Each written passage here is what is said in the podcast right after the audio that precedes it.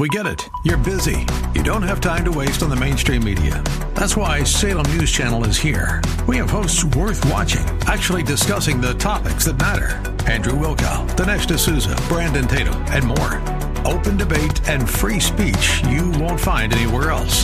We're not like the other guys. We're Salem News Channel. Watch anytime on any screen for free 24/7 at snc.tv and on Local Now, Channel 525. The views and opinions expressed by Rob Black and his guests are not necessarily those of KDOW or its management, owners, or advertisers, and should not be construed as legal, tax, or investment advice. Always consult with the appropriate advisor before making any investment or financial planning decision. Insightful, informative, irreverent. We're ready.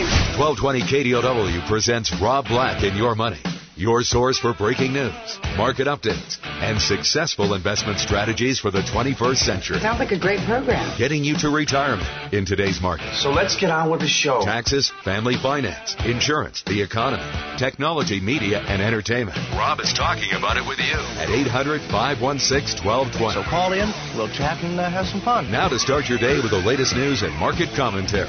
Here's Rob Black on the Bay Area's business leader, 1220 KDOW.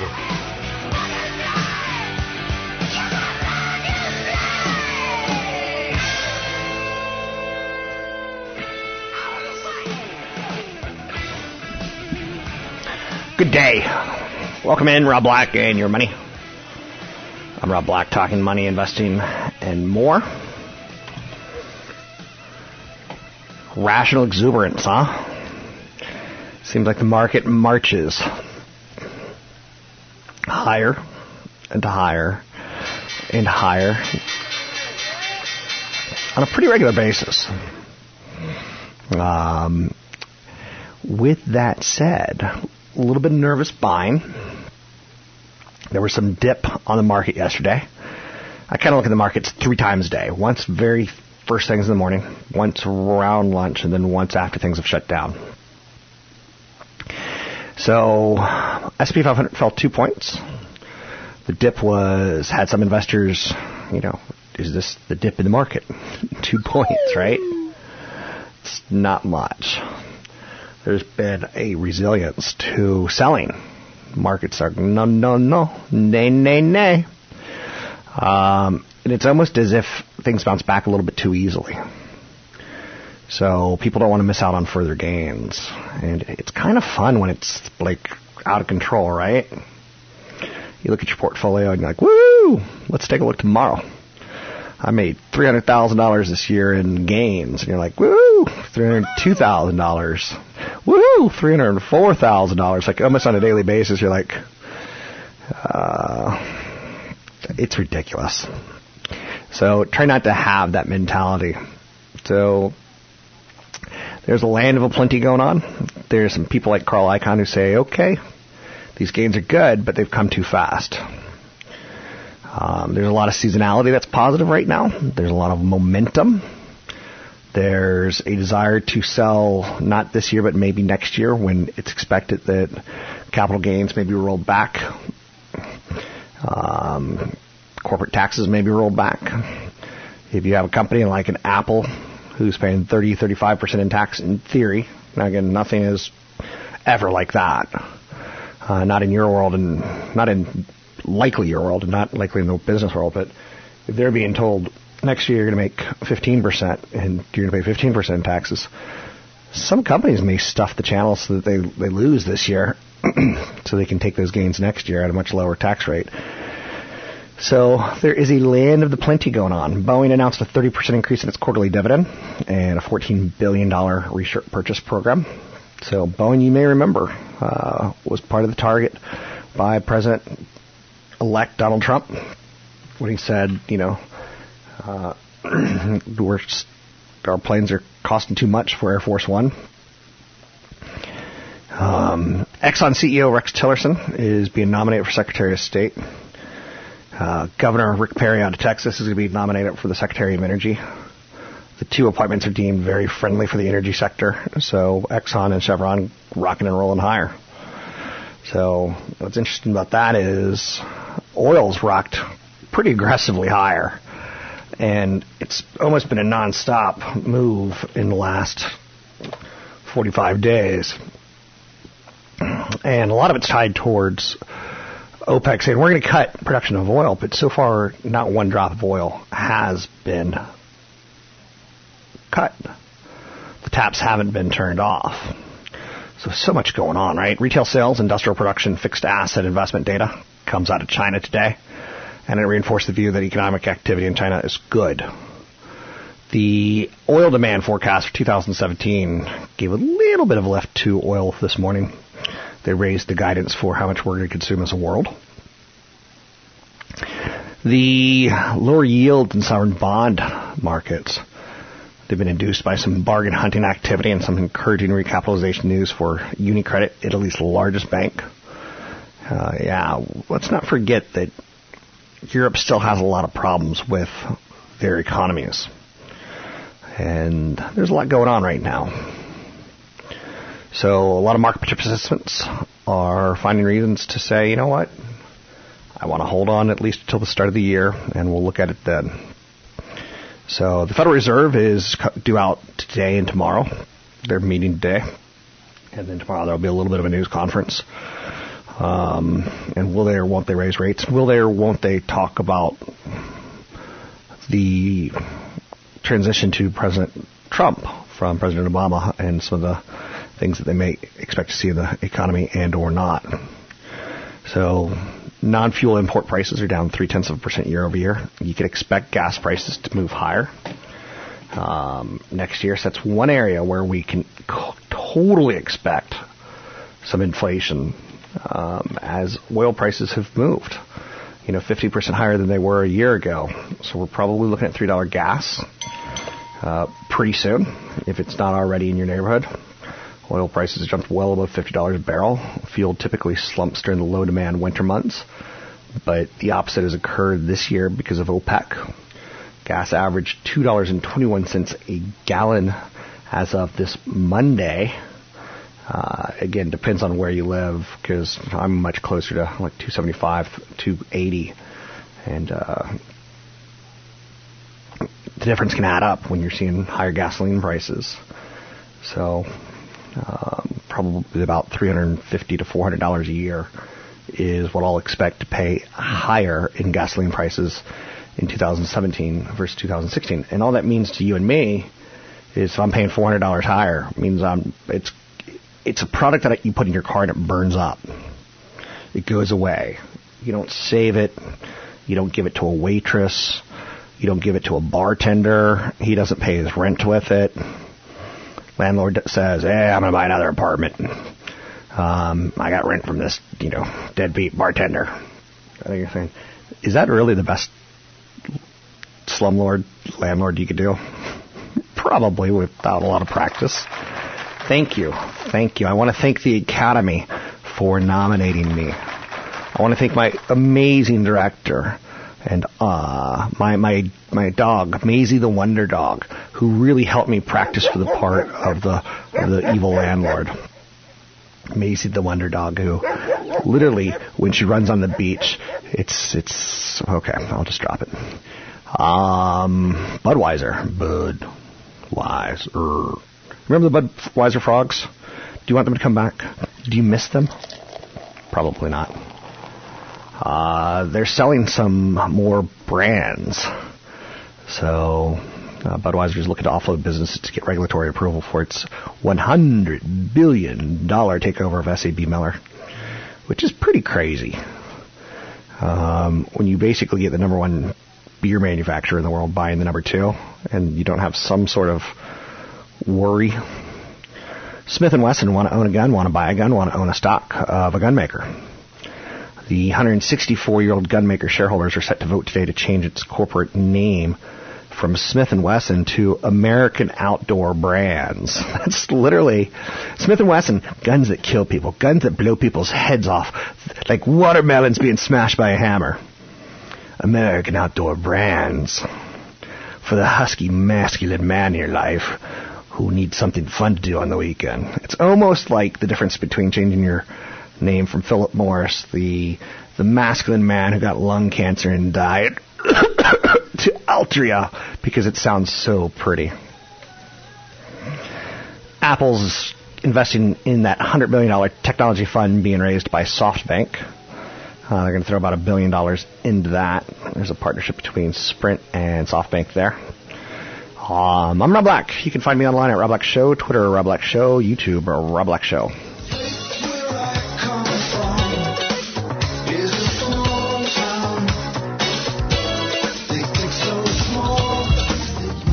Shovels and dirt, shovels and dirt.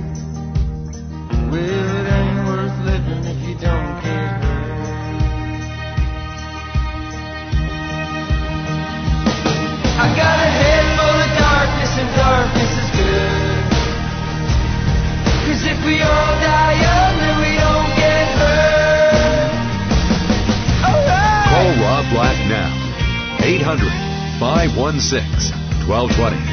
That's 800-516-1220. Now, back to Rob Black and Your Money on AM 1220 KDOW. Yeah, well, I'm scared to sleep and I hate my friends. Shovels and dirt, shovels and dirt. Welcome back in. Rob Black and Your Money. This is The Strumbellas, which I kind of have an affinity for this year. I think it's an album that I bought. Got the CD, burned it, added it to my Apple World. Threw the CD in a box that I'll use later if I ever need it. Doubt it, but who knows. This is The Lumineers' new album. Both albums kind of work for me. I think this one a little bit more. They're both hipster bands. They both have females that play the violin or cello or some sort of big instrument. I kind of like it. Something about a woman playing strings, I find that to be very sexy. Keeps us moving. I put a banjo up in the sky. Anyway, check it out. The Strumbellas and The Lumineers. And maybe you could just save yourself some Do-Re-Mi and get it with your Spotify. I don't even know. 800-516-1220 to get your calls on the air. Google's plan for creating a futuristic fleet of self-driving steering wheel-free cars is being put on the back burner. The company is focusing more on practical uses for its automotive technology. It's kind of a slap that Uber is kind of beating them in this area. The company's self-driving car group is partnering with Fiat and introduced a line of autonomous vehicles that have traditional features for humans. Goal with that fleet to potentially have a robo-taxi service online by the end of 2017.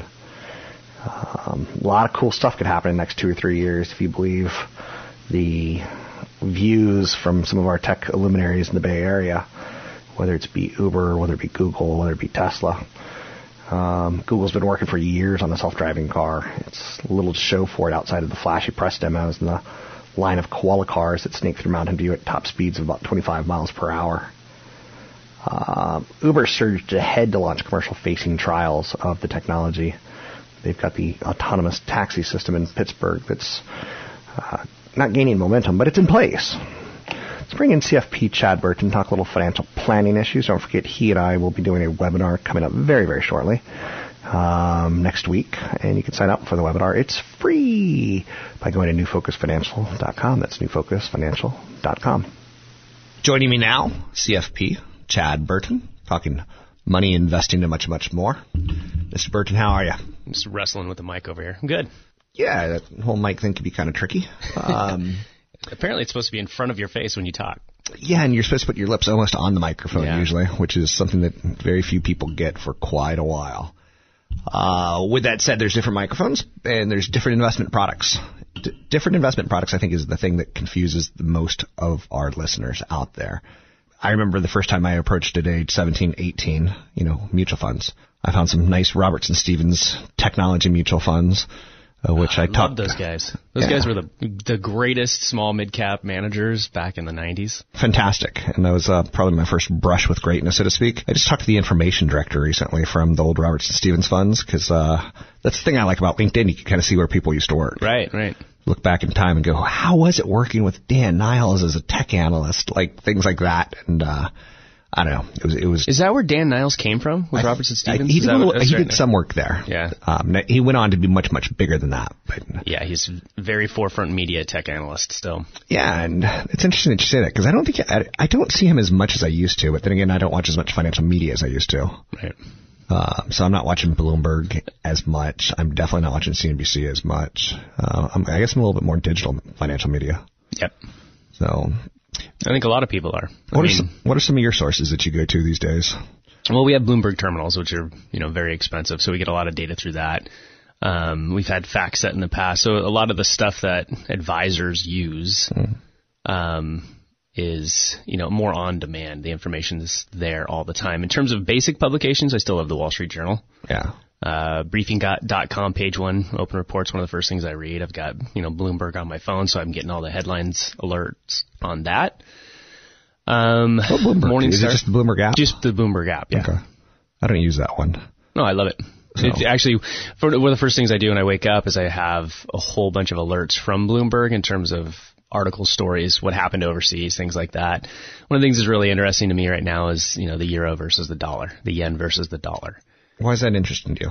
Well, because I think that the opportunities overseas, the value is greater. The quantitative easing is just happening there where it happened 5 years ago here. So there's a lot of potential for equity growth over there, but there's currency issues that you have to deal with. And so I think we're taking a little break on the dollar increase, but I think the longer term trend is still dollar higher. I think parity or even less for the euro versus the dollar. But you can be wrong. So you got to follow that trend. You got to see if that chart is going to continue in that direction. The reason why I say that is because we own some currency hedged ETFs that invest in a lot of export driven companies overseas, and it's done really, really well. But I want to know when to take the profits. Those are shorter term, 6 to 12 month trades versus most of my investments were 3 to 5 year time horizons. Yeah, it's interesting that you bring that up, because I think we are in a world of quantitative easing, and you do get to the point where do you turn next? As Europe accelerates it, sure, there could be a dollar stronger play, as there could be an equity stronger play in Europe. But at some point in time, it's a currency race that, like, we're all trying to devalue. It is pretty interesting. And yes, it does appear that the United States is trying to change the easing. Mm-hmm. But a lot of smart people don't think it can happen. And that's an interesting, I'm not going to say poker game, but it's interesting to watch, because you see billionaires, coming out on financial media going, we're at a top for Chinese stocks. We're at a top for U.S. stocks. We're at a top for, and then we're going lower. We're going higher. It's like, it's tough for the average person, which again, I come back to. Yeah. There's a lot of financial product out there. And that's one of the reasons I tell the average person, invest in your 401k, diversify it, go make love to your spouse. Yep. Yeah, I mean, you could just pull up all the people that were talking about, get out of the market in 2013 and how wrong they were. Or steer clear 100% of emerging market stocks or international stocks in 2014, and look what's advancing in 2015. So the people that are all in, all out, the big headline guys, they're just trying to make a name for themselves, be right once or twice so they can get out there and get a little bit of traction. The ones to listen to are the more steady growers, the Warren Buffetts of the world, the Bogles of Vanguard. Those are the guys that get it right over the long term. Do you ever look at the Jack Bogle and go, you're a little bit too old for financial media? Like, you're sounding like Grandpa. Max out your 401k and go away and diversify and low cost, time in the market. I mean, the message is very repetitive. Yeah, but at the same time, who do you respect in any industry? It's the people that are passionate about what they do. The guy is extremely wealthy, yet he's still out there in financial media.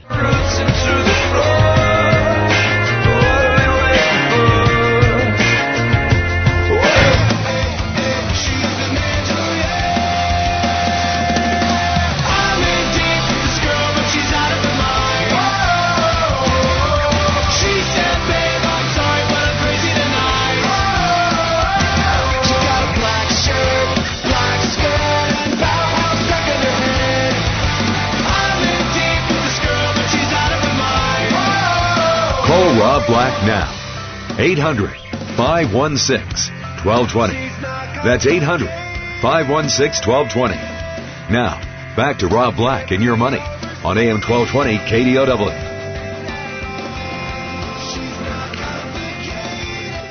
Welcome back in. Rob Black and Your Money. Talking all things financial, money investing and more, getting into retirement. Still have a little bit of time before the end of the year to put money in your 401k, your IRA, and or some tax planning events that you should be taking advantage of.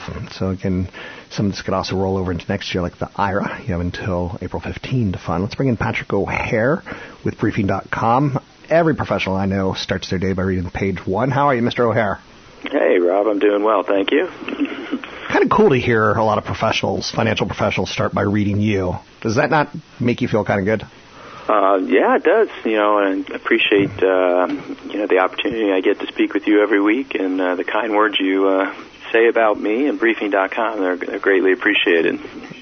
Oh, it's not. It's all for good.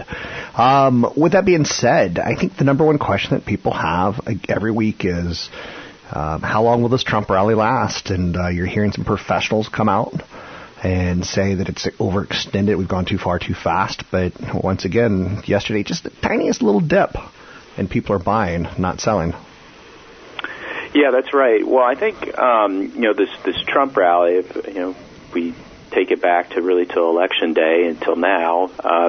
My expectation is that it certainly has a very good chance to continue through year end anyway. And there's a number of factors contributing to that outlook. One of which is the fact that there's this mentality that we're likely to see, lower tax rates in 2017. So you have, a number of participants probably looking to perhaps defer taking their capital gains here in 2016. And so they're not doing much selling. And then on top of that, you have the seasonality factor. The month of December has a track record of being a typically good month for the stock market. And then you pair that with good old momentum. There's a number of reasons to think why this market, stays propped up here into year end, and certainly doesn't succumb to any major setback barring some exogenous shock. So that's a very short term viewpoint as it relates to a longer term viewpoint. Well, that becomes a little bit more challenging, if you will, because this rally has certainly gotten the market, stretched as with respect to valuations, and it's priced in a ton of good news, I think, as it relates to the 2017 outlook, and it probably could run into a cooling off period, if you will, in the early part of 2017, as then everyone sits back and waits to see what this new administration will actually implement versus just what it's talking about right now. So one of the things that we're looking at 2017 and why people are waiting is there's kind of an assumption that Trump's going to cut the corporate taxes, and that should help corporate America get the earnings that we want for valuations. There's kind of an expectation that President Trump could cut the capital gains tax, and maybe people start selling in 2017 versus 2016. Are there any more assumptions that we're making? And what an assumption does, it makes an ass out of you and me. Should we be worried about these assumptions? Yeah, well, I think one really strong assumption to go along with all that is that all of these things will be achieved easily in Congress. Okay. Right, and that's a very important perspective as it relates to why this market is rallying the way that it is, and therefore it becomes also an important risk element as we look at the 2017 outlook. We've said it before. It's kind of much easier to govern when you're not actually in the seat of government. This little honeymoon period that's going on with President-elect Trump, I mean, that's going to end here, January 20th, and then it's time to, start putting up in terms of delivering on all of these pro-growth policies, and the market is expecting this corporate tax cut to come in without really any obstacles. It's expecting the deregulation to take place without any obstacles, and it's expecting this infrastructure spending plan to kick in without any real strong resistance in Congress, and so that may be one of the surprise elements there, is that perhaps even a GOP-controlled Congress might not be as open-minded to easy passage as the market is now discounting it will be. And so if you start to see some of that resistance with these legislative efforts, then you likely start rolling back some of this Trump rally as the reality catches up to the fantasy right now that everything is going to be really just hunky-dory and you got nothing to worry about. So I guess moving on to other topics, Rex Tillerson becoming the getting a cabinet position. ExxonMobil has a comfy relationship with Russia.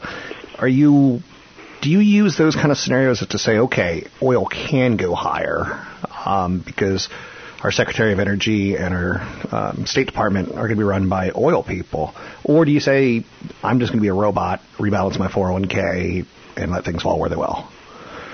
Well, I think all else equal, given who we're talking about, and assuming again, with Mr. Tillerson, some press reports have suggested his nomination may not go so smoothly, given his ties to Russia and Vladimir Putin. So we'll see how that goes. But let's just say it does go through, and he becomes Secretary of State, and then there's other reports that former Texas Governor, Rick Perry is going to be the Secretary of Energy. All else equal, you've got two oil men essentially. That are in key cabinet positions, and you got to believe that they're going to be advocating for, policies that are going to be pro-energy and more pro-fossil fuel energy than alternative energy. But so if you look at that and you say, yeah, I think that there's a good chance that. Certainly the mindset remains positive under this energy sector rally here. But as we also have seen recently, OPEC has reasserted itself as an influential force in terms of driving oil prices, right? We had this first production cut agreements in 2008. Prices took off, and now if OPEC can maintain this new impression that that maybe it hasn't lost the influence it once had, and it gets the buy-in from non-OPEC producers, you should see higher oil prices continue into 2017, particularly if economic growth picks up as the market is now projecting. So that supply-demand imbalance will work itself out, and that should be supportive for oil prices, irrespective really probably of the policies that are coming through with the new administration. But one can assume right now, again, that those policies are going to be pretty pro-energy given the players involved. So if you and I were having a beer, what would we be talking about as far as business stories go? Maybe something that's not headline-worthy right now, maybe something you're digging into for 2017, or maybe, end of the year, let's not even talk money. Let's take a break. What would we be talking about if we were sharing a beer right now? And the Cubs winning the World Series.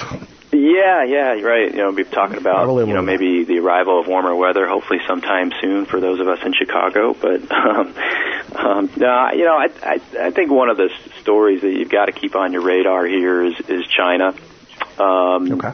Again, it's, there's this, I don't know if it's complacency so much as it's this burgeoning confidence in the idea that U.S. investors don't really need to concern themselves with what's going on around the world as long as you have a president who's focused on making America great again, right? And so all policies are going to lead toward, toward helping the United States, regardless of what that might mean for, trade alliances elsewhere. But the jawboning now that's going on back and forth with respect to talking tough toward China and all of that, that's going to be an interesting dynamic, I think, as 2017 unfolds here as well. And I'm, that could create some real turbulence for the market, I think, if we do get into some type of trade war with China.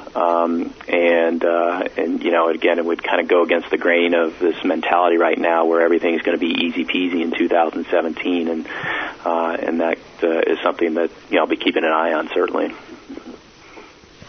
Anything else that you're working on? Maybe something for your big picture that you want to throw a little tip in? Your big picture is a column that comes out at the end of the week that kind of takes a bigger picture outlook. Yeah, well, it does kind of relate to our conversation here today because I do update our market view on a quarterly basis, and that is due this week. Okay. So it'll be a market view update, and I think in all likelihood you'll see and read on our page much of what we talked about here, but this notion that that a lot of good news has been priced in already, right? So you have a stretch valuation, and now it's time to, if this market's going to continue on its way here, you need the earnings to come through, you need the economic data to corroborate this pickup in all of these sectors that we've seen here since the election, and so you just need to see the growth validate this stretch valuation, and if it doesn't, then you'll get some retracing of these gains. And so it's going to be, I think, a challenging market, just given how much has been priced in already for the next year ahead. Thanks very much. It's Patrick O'Hare. We're wrapping up the year. I'm sure we'll do one more big spot with him where we do some talks about 2017. I start my day every day with a page one. CFP Chad Burton starts his day every day with page one. It's a great way to get insights in the market. It's a good website. It's a solid website with lots of research and content, both on a domestic and international level. If you're going to be... I'd rather you read about business and investing than about what the Patriots did last night. That's just me. Briefing's a great place to start. I'm Rob Black, talking all things financial. You can find me online at robblackshow.com.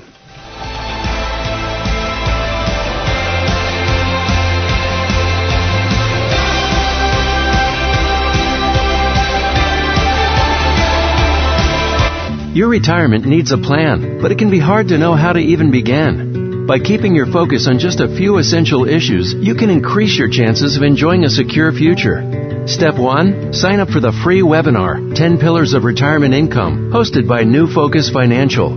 It's Wednesday, December 21st, starting at 7 p.m. And during this hour-long webinar, you'll learn from certified financial planner Chad Burton how you can reduce risk with diversification. He'll give you tax reduction strategies and estate planning tips and let you know which bond alternatives and retirement products make sense in today's low interest rate environment.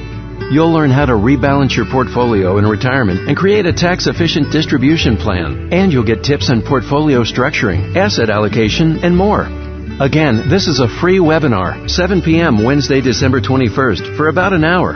Go to newfocusfinancial.com to register now and take the first step towards a secure future. That's newfocusfinancial.com.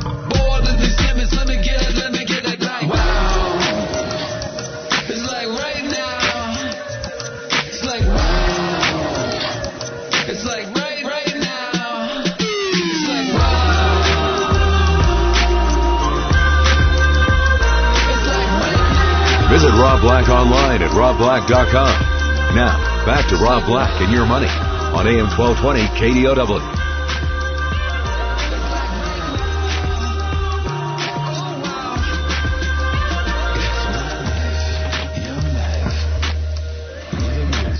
SeaWorld's opening up a park in Abu Dhabi without their signature orca killer whales.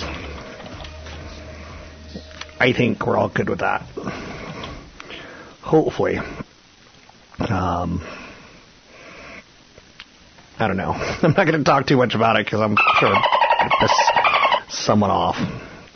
I remember going to...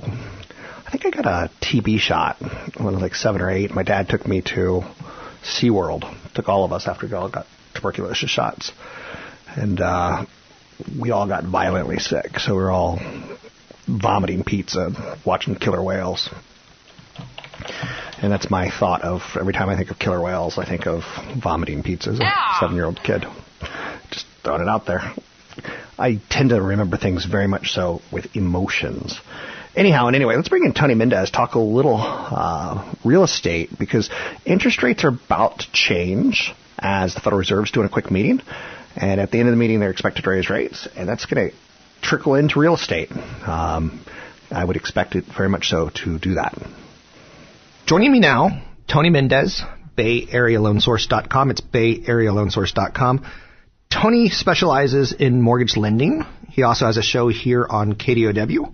Tuesdays at 6 p.m. That's, again, all about real estate and lending and how to get the loan for the home of your dreams.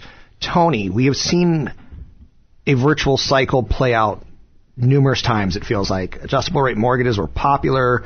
Then they became then they got to kind of the point where they turned into hybrids where, you know, no document loans. And then we got back to let's kill those off for a while and go to 30 years and 15 years.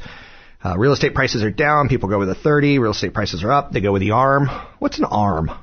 Well, it's an adjustable rate mortgage, and it's amortized for 30 years, which means your payments are going to be calculated over a 30-year period based on whatever rate you have at the time. A 3-year ARM, for example, means you're fixed for 3 years, and then after the third year you become an adjustable, and you can adjust quite a bit based on a certain index. That index could be anything from the LIBOR to one of the Treasury accounts or indexes. So it's not meant for everybody, because after that fixed period your payments could go up dramatically. So it's a specific product that people use as a tool to keep their payments lower. That's the number one advantage of an ARM, adjustable rate mortgage, is that the rate's going to be about a half a point, sometimes a point lower than what you get on a 30-year fix. The shorter the term ARM, or the ARM term, the lower the rate. So let's say you're staying in your house for 3 years. Right. And get a 3-year ARM. Why would you get a 30-year fix at a point higher than a 3-year ARM and save, you know, $10,000 over that period of time? So that's why an ARM makes sense. Does the property come into play? For instance, can you get an ARM on a condo or townhouse? You can, but an ARM is a riskier product, so you need higher credit scores, you need higher equity. You know, in a lot of cases, you need 25% or more equity to get an ARM, even though lately jumbo ARMs have become more aggressive. You can go up to 80%, but over 80% you're done unless you get an FHA loan, which are pricey to begin with. It almost kind of negates the benefit of having an ARM. And part of the whole cycle, again, is at some point in time, you're going to be able to get up to 103% on all these products, because we get to the point where we keep loosening standards. Disaster. And then we tighten standards, and then we loosen them. This was a pretty tragic event that happened to the housing industry, and they've since then become over-regulated. And it's going to continue getting tougher, but right now I'd say we're about what we were in 99 to 2000 as far as guidelines. And then, you know what, hit the fan, and lenders started going crazy with the NEGAM loans that would actually increase your balance based on a start rate of like 1%. Those aren't going to come back. So we're going to be a little bit more conservative as far as the type of products available, and close some of the doors on risky products like the NEGAM.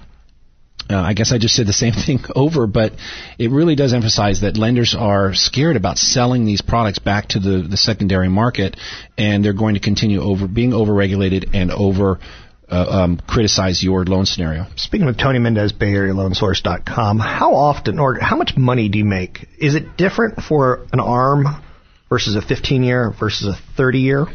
It's not. Okay. One of the things that did change is the way that lenders and loan officers and brokers are compensated, so that they charge the same for each scenario.